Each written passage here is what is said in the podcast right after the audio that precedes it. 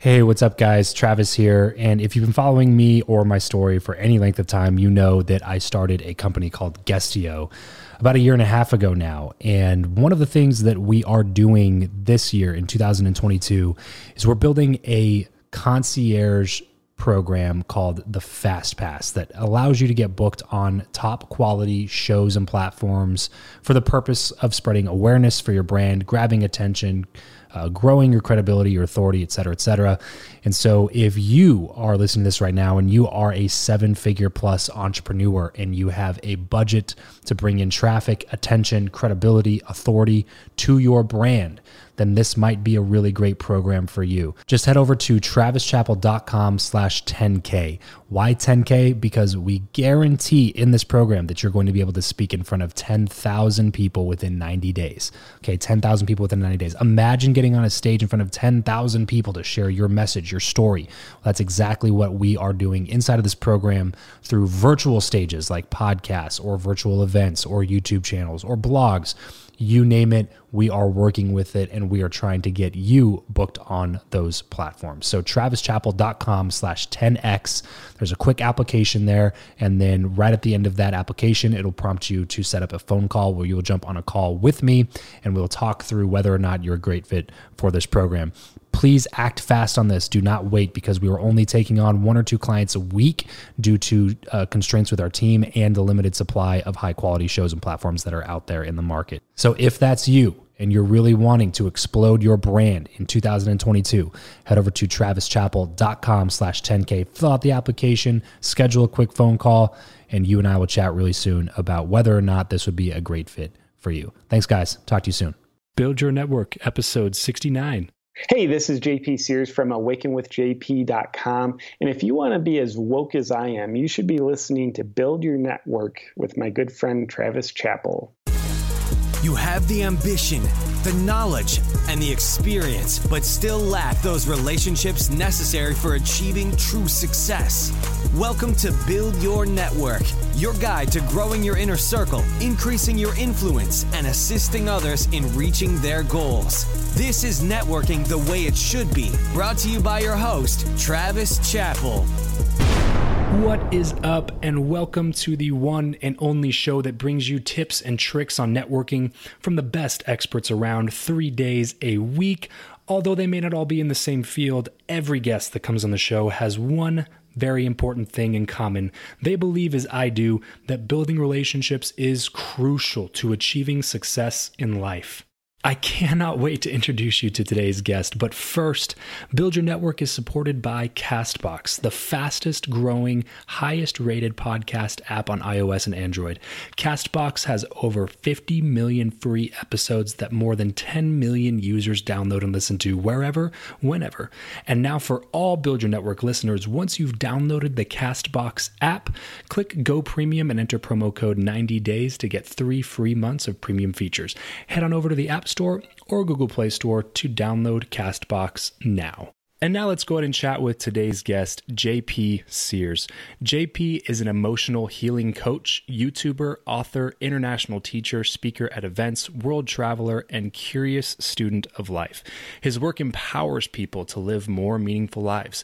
JP is the author of How to Be Ultra Spiritual and is very active with his online videos where he encourages healing and growth through his humorous and entertainingly informative videos, including his hit Ultra Spiritual comedy series which has accumulated over 100 million views. You can learn more about JP and his work over at awakenwithjp.com. JP, thanks so much for coming on the show today, man. Really, really excited to have you. Why don't you go ahead and expound on that intro just a tad and tell us more about yourself? Yes, Travis. One, thank you for having me. And yeah, you know, a little little expounding on that intro. I've been making comedy videos for the, the past three years, and my style of comedy, at least from my delusional blue eyed point of view, is using the language of comedy to deliver deeper messages to people, to help people get more in touch with their authentic selves, their personal power, and really step into a space where they discover and unleash their inner genius more unapologetically. And of course, therefore have more meaningful lives and more fulfillment in their lives. But yeah, before I did any kind of comedy videos, I was doing emotional healing client coaching for 13 years. And along with that, running workshops, classes, retreats around the world. And it was very deeply satisfying work. And one thing I would like to share about that, while while I was doing, you know, principally emotional healing coaching, no comedy on the scene, that was great work. I'm very proud of it. I think it was a very sincere offering. Yet one thing I was doing was essentially living in betrayal hmm. of part of myself. The comedic part of me, it's always been an aspect of me ever since I was a child. Yet I sort of had this doctrine where I had bought into the idea, just all self-induced, that said, "Yeah, the comedic that would be terrible for business, JP. It would discredit you as an emotional healing coach." So for me, though I even though I had this story that said comedy would be the worst thing for business, eventually I got to a point where I couldn't not bring comedy onto the scene, hmm. and it turned out where being more true to myself in the sense of comedy is now a part of what I do. Yeah. It was the best thing I ever could have done for business. And I think a lesson that I took away from that is we always win when we bet what's real for us, when we bet on our true selves. It sounds a little cliche, and it is, yet I also think it's maybe a lot true. So when you put those videos, the first videos that you were doing out there, was it always in your plan to like funnel clients into your business from your videos? Or was it just like you know what? I'm sick of like hiding this part of me and i just kind of want to get it out there? Well uh, yes and no. Mostly no. I won't pretend to be smart enough to premeditate how my business growth has I've been very blessed to have it expand very exponentially since starting to make videos. But before I did the comedy videos, I was doing just sincere, like serious self help videos on YouTube. I'd done that for a year, year and a half. Okay. And that intention was like, let me funnel clients into my coaching business. And yeah, got a few. And I'm, it's literally a few. Mm-hmm. But when I started doing comedy videos, I thought it would actually be the opposite. I thought it would repel clients. Yeah. But it turned out in a short amount of time, the comedy videos flooded my schedule so that it was more than full. Wow. As weird as that seemed, it it was the reality. Yeah, was it like when when you first started putting these videos out, did you get a bunch of people like writing you and like being upset at you for like making fun of that particular, you know, the first video I remember watching of yours, JP, I was dying laughing. I watched it again this morning to prep for this interview. I don't think it did much in helping me prep. It just made me laugh again. but it was the if meat eaters acted like vegans one. Ah. And I don't know, just to me, I can just see a bunch of really upset vegans about that. Yeah. Did that happen? Did you get a bunch of negative feedback? And then were you just like, actually, this is kind of what I do. So just chill. Yeah. This episode of the show is brought to you by Indeed. We are driven by the search for better. But when it comes to hiring, the best way to search for a candidate is not to search at all, it's to match and match with Indeed. If you need to hire, you need this platform, guys. I'm telling you, Indeed is your matching and hiring platform with over 350 million global monthly visitors, according to Indeed data, and a matching engine that helps you find quality candidates fast. Ditch the busy work and use Indeed for scheduling, screening, and messaging candidates so you can connect with those people even faster. And it doesn't just help you hire faster. In fact, 93% of employers agree that Indeed delivers the highest quality matches compared to other job sites, according to a recent Indeed survey. And look, guys, one of the things that I wish I would have used Indeed for is this matching service. You can search and search and search and search and search all day long, but to actually be presented with quality candidates, like like like hiring a a recruiter for you that's presenting people that has actually done the work to vet them and uh, bring quality people in front of you that work by itself is uh, the fact that it's done by a software instead of like a team of high quality recruiters is is pretty insane. So they leverage over 140 million qualifications and preferences every single day, which is why Indeed's matching engine is the best one that you can use. It's constantly learning from your own preferences. So the more you use it, the better it gets at doing the job for you. Join more than three and a half million businesses worldwide that use Indeed to hire talent fast. And listeners of this show will get a $75 sponsored job credit to get your jobs more visibility over at indeed.com slash Travis. Just go to indeed.com slash Travis right now and support this show by saying you heard about Indeed here on the podcast. Indeed.com slash Travis. Terms and conditions apply. If you need to hire, you need Indeed. Yeah, you know, in the beginning, there was more of it because people didn't realize that I'm doing comedy on topics that I value right, and I respect. Right. But you know, I before I came along, I'm sure there was people, but I've never seen people do comedy on spiritual topics and a lot of health related topics. So I think it, it took people a while to get used to, but once I had several handfuls of videos out, the shock of it sort of wore off and there was like a sort of like a getting used to oh like yeah he's doing comedy on these cool things yeah. but on that one quick story the if meat eaters acted like vegans video uh, there there were definitely some really angry vegans, but there were also some really happy vegans, which was beautiful. And and I do look, look at videos like a mirror, like you can see part of yourself. If you take yourself too seriously, you're going to see that. Hmm. If you know how to laugh with yourself, you're going to see that. But with that uh, that particular video, the BBC got a hold of me and said, JP, we'd like to interview you about the If Meat Eaters Acted Like Vegans video. I said, cool, happy to do that. So we get in the interview, and now this isn't like I mean, you're like a real human talking with me in this discussion, mm-hmm. but these are like BBC people where kind of like the newspaper news right, reporters, right. like they aren't like acting like human beings. They're out to find fear-based drama mm-hmm, and, exactly. and exploit and they, some sort of a yeah. Of course. So they don't necessarily offer come with like an ur of like respect and like joy like you do. So anyway, I get get on the line with them, and there's two of them, and they uh, oh, right away it just they were just weird people. But anyway, they they said, you know, JP, we went down to a vegan cafe here in London, and we showed a waitress your video. And she was really upset. She said it was offensive. What do you have to say about that?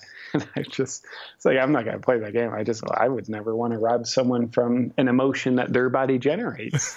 so, anyway, there, there's certainly, I think, in the world that we live in, Travis, anytime you say something meaningful, someone will be offended. Mm. Now, I hope we outgrow, I think we'll evolve beyond this trend, yeah. but certainly yeah. my videos, I think every single video has some people getting offended by it, yet it's definitely less than it used to be because people kind of realize like ah there's JP he's he's maybe a good guy actually maybe oh man yeah that's so funny I figured you have to have a few of those stories and a few of those hate emails out there just from rewatching that video this morning there's so much good stuff in there do you set aside time now so now that this has become a really integral part of your business. Do you set aside like creative time to try to come up with more videos now, or is it just kind of like whenever something comes to you, write it down and then try to implement it? Yeah, both. You know, not only have I had to progressively learn to restructure my day, but my whole career has been restructured, honestly, mm. the past few years, where it used to be all I was doing was working with clients. And about a year ago, I finally gave up my client practice oh, wow. so I could entertain all the you know, like purposeful opportunities coming at me, speaking, books, working, you know, sponsoring, doing sponsorships with companies and performing and lots of cool things. So realizing like, yeah, for me, my videos are a priority. Not only do they bring in other great business, but they give me so much creative satisfaction in their way I can connect with people and have some level of impact on their lives. So, yeah, when I'm at least home, when I'm traveling, it can be a little bit more hectic. But when I'm home, the first part of my workday is an hour for creativity. Okay. So that's me. I'm scripting videos. And typically, the video ideas will just come to me at obscure times. I might be working out, taking a walk, feeding the dog. So I'll just I'll note the video ideas, but bringing in the kind of like volumizing them with the scripting. That's something usually the first part of my first hour of the workday is prioritizing the priority. Right Right. What aspect of your business now, JP? So now that it's kind of grown beyond this scale to where you just don't have the time or resources to be able to do this one on one work, what yeah. aspect of your business do you think brings you the most fulfillment? Or do you feel that what you do brings a constant state of fulfillment that brings you like a, you know, a steady type of a level instead of a roller coaster type thing? I definitely have the roller coaster type thing. Yet I would say on the whole, the work I do is very fulfilling on the whole. But the most fulfilling thing that I'm finding lately is stage performances. Hmm. Uh, just this past week, I was on a, actually, I guess, four cities in five days tour. One was a private event, but three were just full on just JP shows I was okay. doing in theaters and like comedy shows, like yeah stand-up comedy. absolutely. That's the look but also at the same time i'm gonna eh, share some sincere stuff from my heart uh, mm-hmm. while comedy is certainly the dominant language being spoken. So the shows are so thrilling. There's so much connection with the audience. There's a lot of fulfillment. So i'm i'm really looking forward to a you know a more full on show tour in 2018 and it's exciting you know, I've never been a big wave surfer, but that's not going to stop me from using an analogy that I have no right to use. But I imagine like a a big wave surfer, there they are on this massive wave, and it's got to be thrilling. It's got to be an adrenaline rush, and and there's a certain level of danger. Like there's not much room for error on those things. Yeah. And for me, it's at least not physically, but psychologically.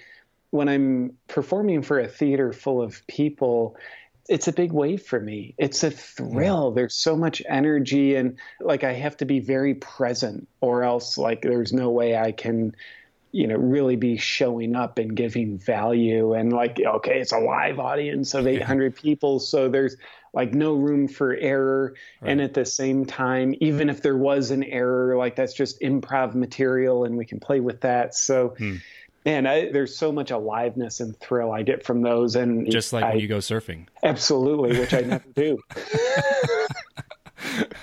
oh, it's funny. My, it's funny. My wife actually said something really similar to that when we were in New Zealand recently at some podcasting convention, and uh, we're driving through New Zealand. She looks out at like all the rolling hills, and it's just gorgeous, beautiful. Just everywhere you look is is like a picture.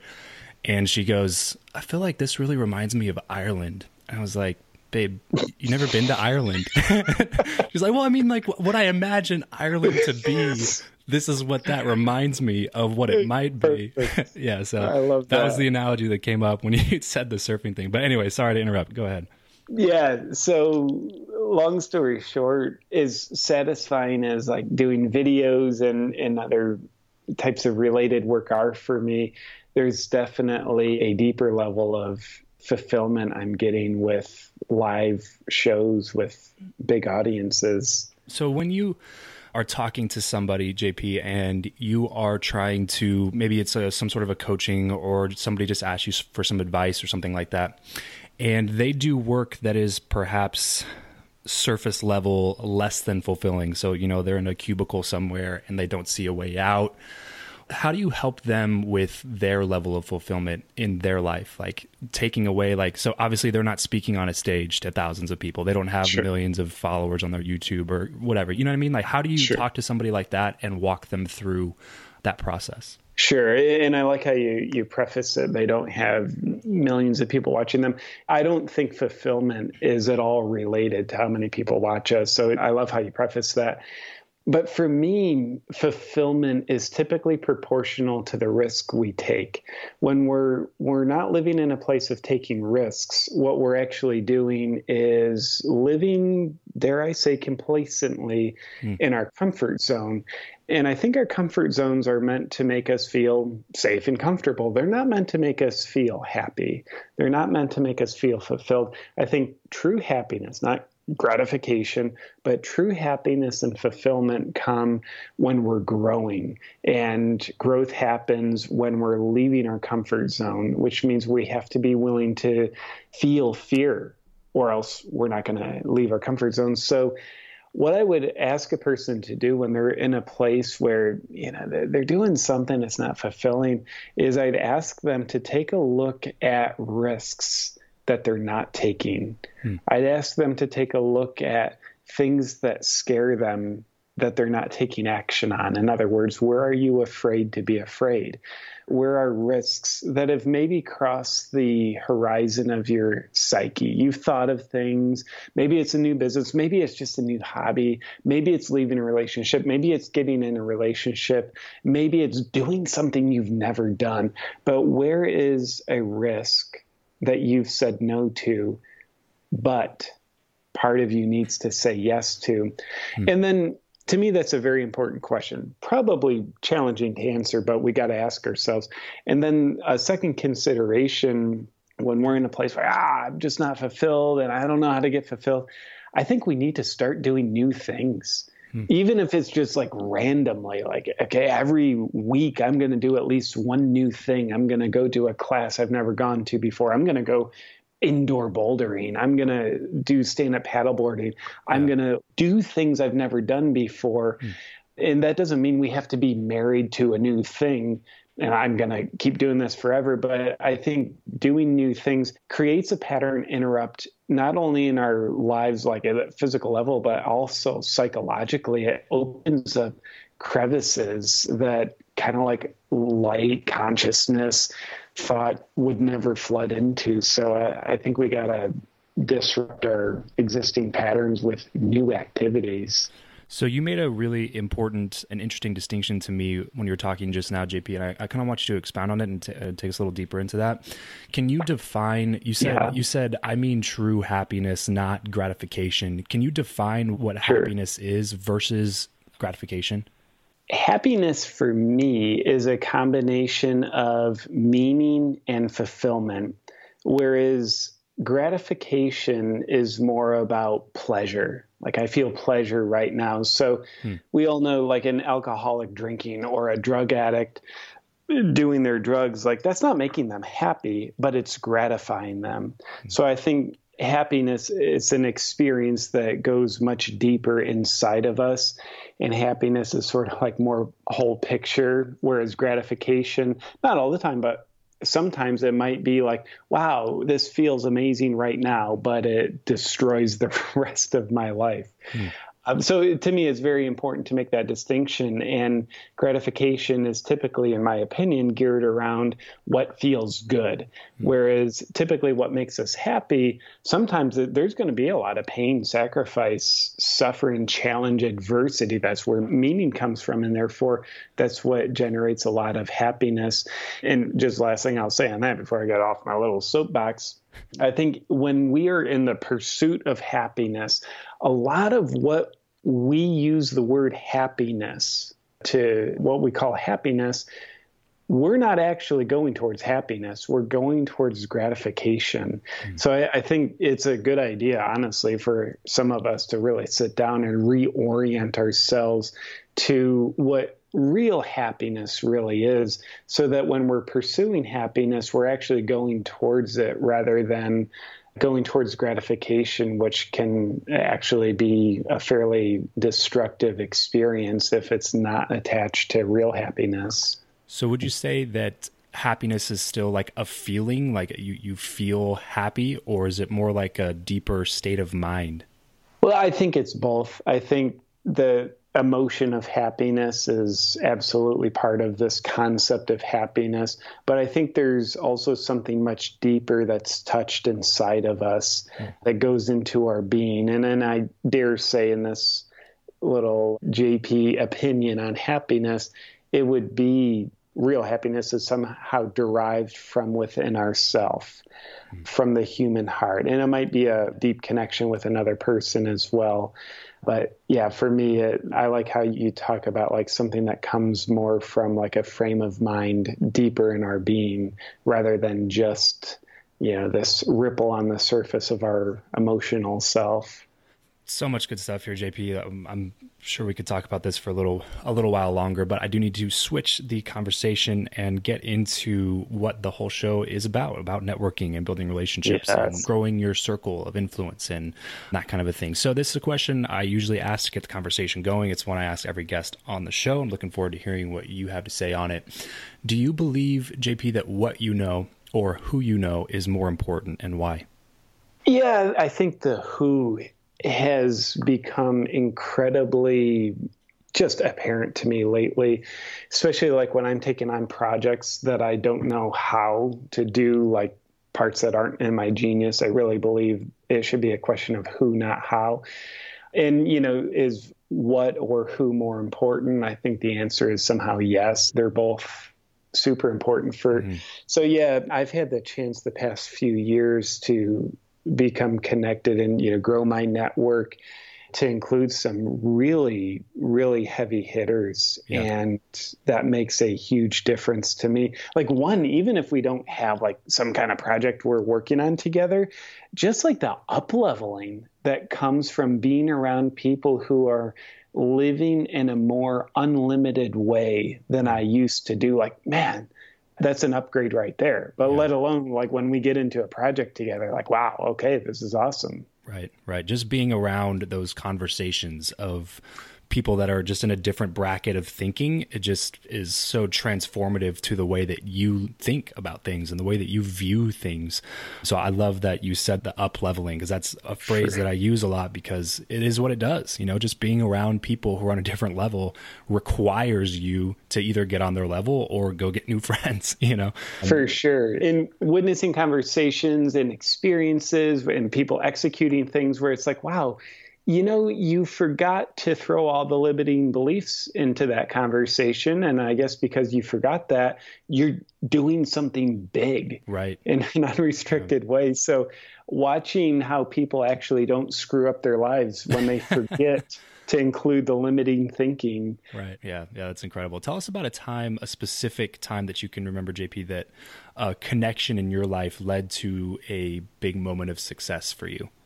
Yeah, well, I love that. There's a lot. A particular one, uh, there's an organization that I had done, uh, I don't know, a handful of speaking gigs for. They have these events and they bring me out to be a speaker, and it was awesome. And in the point person, I had just developed a friendship with her. She'd pick me up from airports, take me to my place I'm staying. So after a few conversations, you know, we have a friendship and you know, and along the way, I learned she used to work for Tony Robbins. It's like, okay, cool. Sounds like a great experience.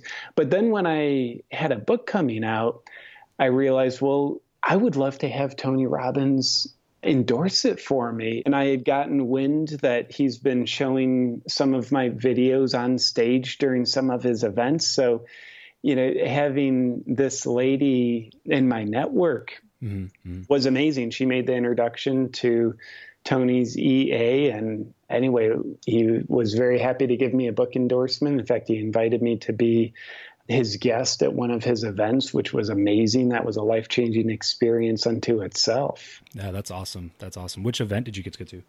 It was the uh, Unleash the Power Within event. Okay.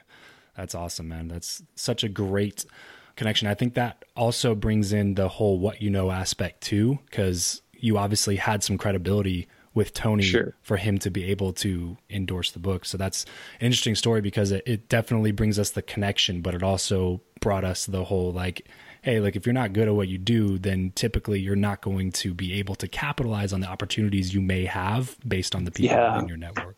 Yeah, I couldn't agree more on that. When I look at call it people who are approaching me to get into my network or maybe you know, and on the other hand when I'm approaching someone else the most meaningful factor, in my opinion, is what you've done.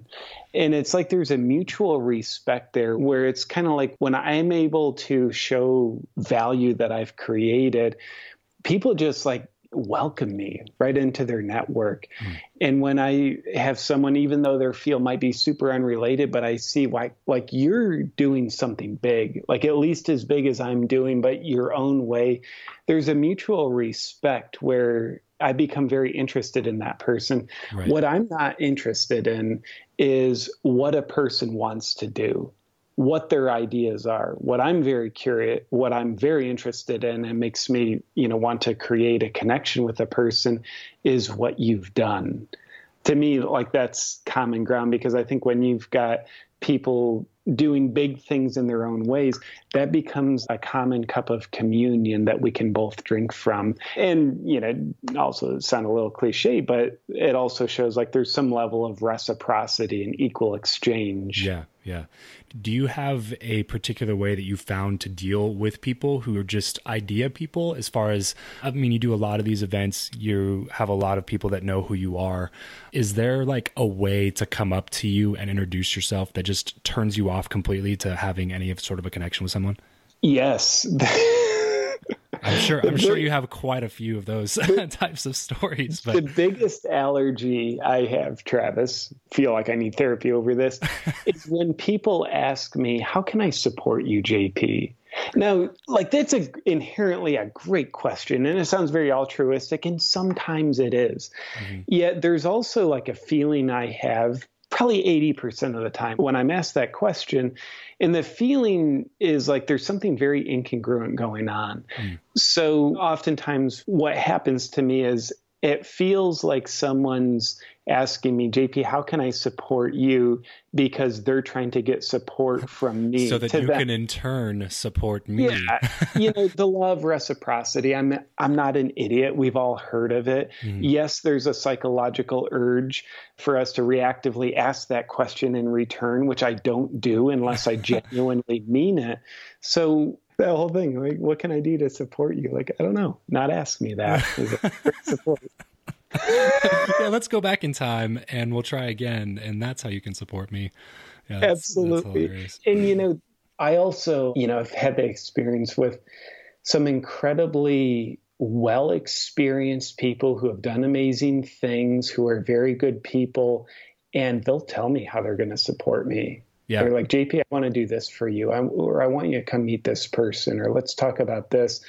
Whereas the question, how can I support you? It's like that puts a burden on me, right. which is saying, okay, JP, tell me how I can be valuable to you. And that's a, it's a challenging question to ask and it, it can be sticky depending right. on the person. Right. So you're in this situation. Let's say somebody's listening and they are completely guilty of asking this question the last dozen times they met somebody they want to meet. What would be your advice to them? How would you suggest them to be able to not just meet somebody, but be able to establish some sort of a connection that makes them remember them, you know, the next time they come up to them at an event? Is there a way that somebody's done that for you and you're like, you know what, that, that was actually really good? Yeah, when people genuinely care and are interested. And it almost looks so unstrategic because if you just sat there in a conversation for a couple minutes and cared about the other person hmm. and were interested in them and not the usual like what do you do and how do you do it but like them as a person yeah. when you express that care which you can't fake you can right. say the same words but people are always more intelligent than we think they are mm-hmm. but people can feel if you care or not. So when you express care and you genuinely do care, man, that sticks with me. It really does. it's like it makes that person not just a figment in my memory bank of my thoughts, but now there's like an emotional connection like wow you you were a caregiver to me for 5 minutes and that connects emotionally. So it's more of a visceral memory and fondness.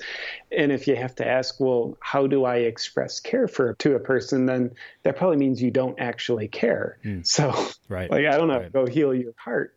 Right. And if I dare like answer that question that I just rhetorically asked, like, how do I express care? I think being willing to break social norms is how you express care. Like when we're at the the conference reception and it's a cocktail situation and everybody's you know kind of got their little facades on as we yeah. do that's not a place of expressing care but you have to kind of break the facades get real with people it might be a little bit not within the social norms of like we talk about the weather business and right. how many people are on your email list but if you start to actually get real with people and break normal, like, wow, now you're able to actually express human care from your heart. Yeah. Yeah. Do you think it has to do with like the mindset that people have that just is really, really short term versus thinking just really because that's kind of what I've experienced with people that sure. ask those kind of questions and get in those kind of situations is that they're thinking like, what's the ROI on the eight hundred dollars I spent on this event? How can sure. I create some income from spending this money on this event and how can I do it within the next 48 hours? And they go up to you and yeah. say, How can I help? What can I do for you to make you want to do this for me? So you can share my video on all your platforms and that way yeah. you can see this ROI here and there. Do you think it just stems from like this inability to see past the first time you meet somebody? I think that is a huge part of it, and I think it's very wise of you to see it that way. I, I happen to agree. That's why I said it was wise because, like, yeah, I see it that way too, Travis. And you know, to use a little bit of a crude analogy, yet I, I think it's accurate. If you're on a first date with someone, being so short sighted to the point where it's like, okay, if I don't score with this person today, then I'm never gonna. And we all know, like, okay, if you come on so strong on a first date where you're just trying to, like, you know, really get this thing in the bedroom right off the bat, like, that's going to repel mm-hmm, right. most people. But, you know, actually enjoying yourself on a first date, like, yeah, it might not lead to anything, but it also might lead to a second date right. and then maybe a 10th date and so on. So, the deep rich experience it's not going to happen in the short term it's going to happen a few dates in so yeah i do think being whole sighted rather than short sighted is incredibly valuable but there's a kind of a poverty consciousness like a fear based mentality of lack that says if i don't get it now i'm never going to get it mm. and i think we have to be willing to be scared like well spend a thousand dollars to be at this conference maybe it never pays off. Yeah. Maybe it doesn't. And that would be scary. But at the same time, if I can talk to people in a way where like I don't have to get anything from them, ironically, we'll probably actually get more benefit from them. Yeah, exactly. Exactly. And it's so hard for a lot of people, I think, to not be able to slap an ROI on something. And I I was in that category a few years ago because I'm a very like logical kind of math numbers thinker. Sure. And so it was difficult for me to kind of change the my frame of mind in that, but when you start doing that kind of stuff, you just start realizing that you look at people who've been doing that for a long time and you realize that they're by themselves. They don't have any friends because they annoyed no. everybody. you know what I mean? Yeah. Like everybody's just kind of like avoiding them at the event because they're the guy that came up to them last time, gave them like a hundred of their flyers and like asked them, you know what I mean? It's just like, whoa, calm down, man. like I'm just trying to, just trying to talk to my buddy here. like, you know, feel free to come in and have a part of the conversation, but like, don't give, I was literally at an event like, I don't know, a month and a half ago, JP, and this dude comes up to us in this line that we were in. And I was talking to three or four people. He just comes and hands us all a flyer, like does not say a word. Like I thought it was like a flyer for the event or something. And then I look at it and it's just like a piece of marketing material for his business. And then he walks yeah. away. I was like, what are you trying to accomplish here, man? like, man, you know, I'm going to throw this in the trash immediately, right? Like, are you just playing yeah. the numbers game? Like, what? It's such a short term way of looking at it. It is. A guy in the bar buys a lady a drink. She says yes. And then the next thing he says is, yeah, I'm staying upstairs in room 734. yeah. It's, a little, it's a little loud in here. Can we go somewhere quieter? Yeah. so yeah, you go. I'll stay here. right. Oh man, I'm sure we could chat about this for a long time, JP. We got to get moving on to something I like to call the random round, which is just a few really quick random questions with some quick random answers. You ready? Yes, let's do it, brother. This is the random round. What profession other than your own do you think it would be fun to attempt? Musician, specifically with a guitar. If you could sit on a park bench with someone, past or present, and talk to them for an hour, who would it be and why? Man, honest, this is going to sound shady, so I will give a little bit of a disclaimer. Hitler, like not because I think he's awesome, but because like I don't know of another human being who's expressed so much call it horrible and evil, I'd want to understand like what the hell has happened to this guy. Mm. So I'd want to understand what has happened to him. So to be clear, you don't think Hitler was great? That would be, that would be true, Travis. Thank you for clarifying. Just want to clarify, yeah. Give us a glimpse of your morning routine. Yeah, my morning routine, I take a mile walk. Typically, I meditate for 10 minutes and do a quick gratitude journaling practice and then grab my coffee and I'm off to my creative time. What does the uh, meditating look like for you? Eyes closed, and for 10 minutes, I'm just breathing in and out. And my mental mantra is I'm breathing in, I'm breathing out. I just let that mental mantra follow my breath. When you first started doing that, did you find that it took you a while to be able to actually really clear your mind when you were saying that? Yeah, yeah, and still sometimes it takes a while. Sometimes it happens quicker than others. I think doing it is important. Mm-hmm. Doing it is the most important part. The how my mind judges the quality of the meditation is maybe a distant second priority. How do you like to learn best? Books, blogs, or podcasts? Podcasts. What is one of your favorites? Man, well, this one right now, Travis, because you have this amazing guest on, and man, I, you know, no joke, but I absolutely love your work. And then, you know, the Tim Ferriss podcast is wonderful, and that's, Joe Rogan's podcast is wonderful. Like, mm. I don't. There's like abstract learning that happens there. Right, right. Uh, it's very, very different, but I think it is great too. What is your go-to pump-up song? Radioactive by Imagine Dragons. Yes. What are you not very good at? Man, I am. I love that. I am not good with like little details in my personal life. You know, it's like I look at things around the house that could be done that I just, man, I, I prioritize work way above and beyond yeah. the kind of like personal household things. Yeah, yeah. If if my wife didn't schedule time to go hang out with friends and stuff, I would just forget. just... what are friends? oh man. Well, so get everything wrapped up here, JP. What is one place online where we'll be able to find you the most? Sure, Facebook and YouTube. I'm always putting videos out there, and my social media handles for everything is Awaken with JP. So go online. Really, you can just type in JP Sears in the search bar and you can find a lot of stuff on JP's. If you haven't watched any of his videos, go binge watch for a while and I'm sure you will laugh and have a great time. JP, thanks so much for coming to the show today, man. Had a great time with you. Absolutely, Travis. I appreciate you having me, brother. That's all for this episode of Build Your Network. Your next step is to visit byn.media slash FB to join in on our Facebook group for more personal engagement, proven strategies, and tactics to reach your ultimate goals. That's byn.media forward slash FB. Remember, you're only one connection away.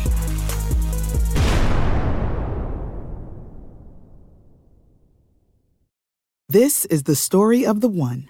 As head of maintenance at a concert hall, he knows the show must always go on. That's why he works behind the scenes, ensuring every light is working, the HVAC is humming, and his facility shines. With Grainger's supplies and solutions for every challenge he faces, plus 24 7 customer support, his venue never misses a beat. Call click grainger.com or just stop by. Grainger, for the ones who get it done.